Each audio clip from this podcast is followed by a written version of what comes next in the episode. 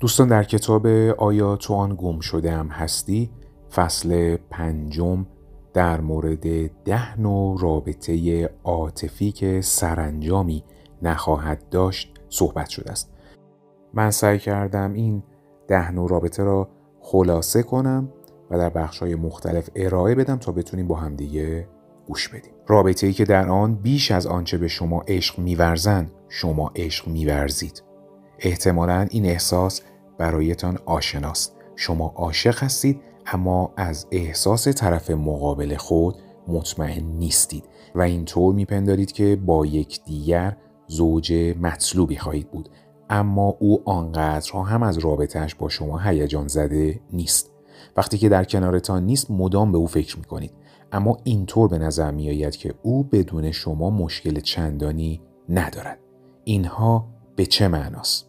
پاسخ: شما در رابطه‌ای هستید که موفق نخواهید بود. در هر رابطه‌ای لحظات، روزها و حتی زمانهای طولانی تری وجود دارند که در خلال آنها یکی از طرفین رابطه نسبت به دیگری احساسات قوی تری را تجربه می کند و اینطور به نظر می آید که عاشق تر باشد.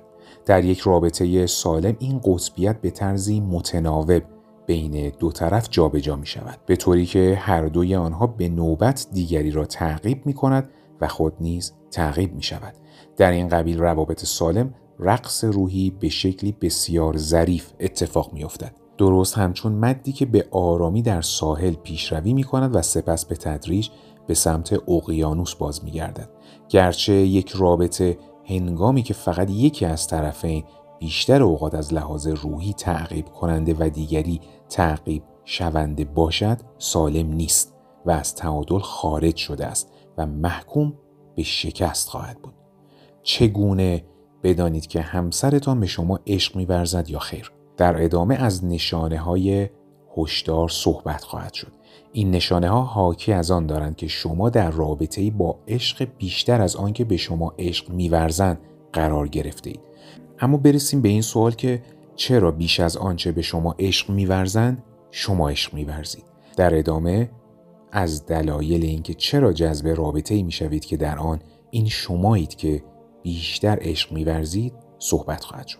اولین دلیل به این صورت ارائه می‌شود: الگویی را از دوران کودکی خود باز تکرار می‌کنید. اگر یک یا هر دوی والدینتان عشق و توجهی را که بدان نیاز داشتند به شما نمی‌دادند، احتمالاً در کودکی این تصمیم ناخودآگاه را گرفتید که میباید سخت تلاش کنید تا دوستتان بدارند. بدین گونه با جذب شدن به کسی که او را بیشتر دوست بدارید به خانه باز میگردید و این الگو را تکرار میکنید. مورد بعدی: خود را تنبیه میکنید. هنگامی که اعتماد به نفس شما پایین باشد کسی را به خود جذب میکنید که نظر انتقادگونه شما را نسبت به خودتان تایید کند، به این ترتیب که به شما عشق کافی نورزد. مورد بعدی: نقشی را بازی می‌کنید که یک والدتان در قبال دیگری بازی می‌کرد. اگر در کودکی شاهد آن بودید که مادرتان مدام به دلیل توجه در تعقیب پدرتان بود و یا برعکس، ممکن است در کودکی چنین نتیجه گیری کرده باشید که روابط اصولاً اینگونه هستند و کاملاً طبیعی است که یکی از طرفین دیگری را بیشتر دوست داشته باشد. صرف نظر از اینکه به کدام یک از دلایل فوق به رابطه‌ای جذب شده اید که در آن بیش از آنچه به شما عشق می‌ورزند عشق می‌ورزید، اما نتیجه همواره یکسان خواهد بود، چون احساس خواهید کرد که شما را کنترل می‌کنند. خود را تشنه عشق خواهید یافت. از اینکه به شما عشق کافی نمی‌ورزند عصبانی خواهید شد. احساس خواهید کرد که به شما خیانت می‌کنند و در نهایت احساس درماندگی خواهید کرد. و اما راه حل: در ابتدای رابطه مراقب نشانه‌های هشدار باشید. این را که چرا به شما عشق نمی‌ورزند توجیه نکنید. هرچه زودتر با خود صادق باشید احتمال اینکه دلتان را بشکنند کمتر می‌شود. اما رابطه نوع دو، رابطه‌ای که در آن کمتر از آنچه به شما عشق می‌ورزند شما عشق می‌ورزید، این نوع از رابطه دقیقاً مقابل رابطه نوع یک است. این نامزد و یا همسرتان است که بیش از آنچه شما به او عشق می‌ورزید به شما عشق می‌ورزد. اگر در چنین رابطه‌ای هستید احتمالاً با شنیدن جملات زیر احساس گناه خواهید کرد. ممکن است وقتی نامزد و یا همسرتان از احساساتتان جویا می شود آن را انکار کنید. ممکن است سعی کنید تا خود را متقاعد سازید که بیش از آنچه واقعیت دارد او را دوست دارید، اما از درون خود می دانید آنگونه که او به شما عشق می ورزد نسبت به او احساس عشق نمی کنید. مانند رابطه نوع یک، در اینجا نیز در رابطه‌ای هستید که متعادل و سالم نیست و سرانجام نخواهد داشت.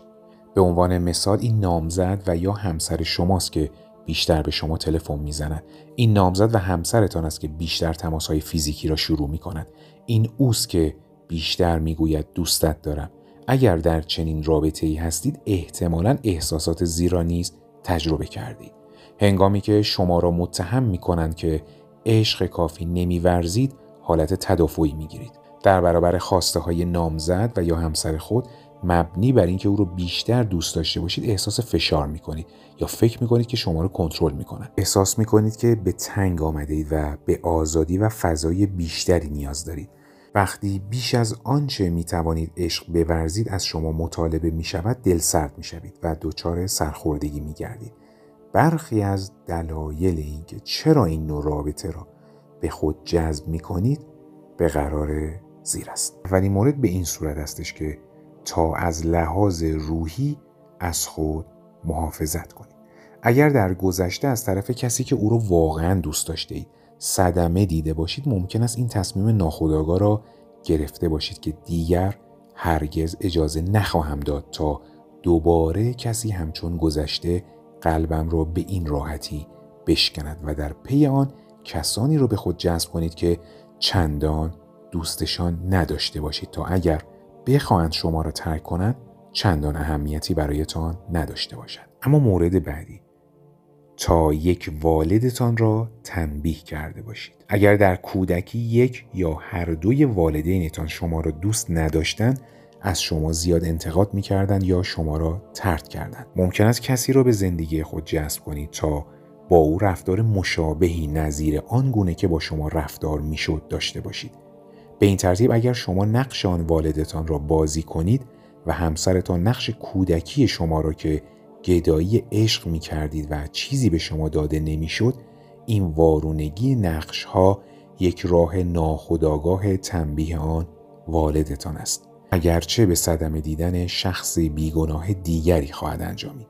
گویی که قسمتی از شما می گوید خوب است همینطور به گدایی برای عشق ادامه بده، اما عشقی در کار نخواهد بود. دقیقاً همان گونه که وقتی من کوچکتر بودم عشقی را که به دنبالش بودم به من نمیدادی. توجه کنید، این الگویی بسیار مسموم است و چنانچه میخواهید که ازدواج سالمی داشته باشید باید با آن روبرو شوید و آن را تغییر دهید. اما نکته بعدی، تا دیگران را کنترل کنید. صرف نظر از اینکه وقتی کودک بودید شما را دوست داشتند یا خیر، اگر به وسیله یک یا هر دوی والدینتان کنترل می شدید، این احتمال وجود دارد که رابطه با کسی را انتخاب کنید که بیش از آنچه عشق می ورزید به شما عشق بورزد، تا بدین وسیله احساس برتری کرده و خیال کنید که همه چیز تحت کنترل شماست.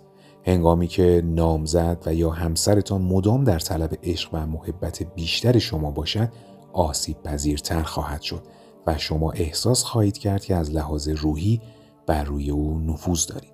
این احساس قدرت و برتری قلابی است و به بهای لطمه خوردن به شخص بیگناه دیگری می‌انجامد. هرچند که ضعف عمیقی را که در درون خود احساس می‌کنید برایتان می‌پوشاند. چنانچه خواهان رابطه‌ای واقعی و با معنا هستید می‌باید با آن مقابله کنید. اما نکته بعدی، تا نقشی را که والدتان در قبال دیگری داشت بازی کنید. همانطوری که قبلا توضیح دادیم، اگر در کودکی شاهد آن بودید که یک والدتان سرتر، گوشه‌گیرتر و درونگراتر از دیگری بود، ممکن است بپندارید که چنین وضعی در روابط کاملا طبیعی است. هنگامی که بزرگ شدید و نقش دلخواه خود را، آن هم ناخودآگاه، انتخاب کردید، ترجیح می‌دهید نقش کسی را بازی کنید که عشق کمتری می‌ورزد تا کمتر آسیب ببیند. در چنین رابطه‌ای که قلبتان را به طور کامل در طبق اخلاص نگه داشته اید، هیچگاه احساس رضایت نخواهید داشت. ممکن است اینطور فکر کنید که خود را از آسیب دیدن محافظت می کنید. ممکن است خود را متقاعد سازید که کنترل اوضاع را در دست دارید، اما احساس خوشبختی نخواهید کرد. به علاوه با ادامه رابطه با نامزد و یا همسرتان و محروم کردن او از عشقی که استحقاقش را دارد به او لطمه میزنید. اما راه حل، از همان ابتدا که رابطه ای را شروع می کنید نسبت به اینکه آیا به همان میزان که عشق می‌ورزید عشق نیز دریافت می‌کنید یا خیر، با خود صادق باشید.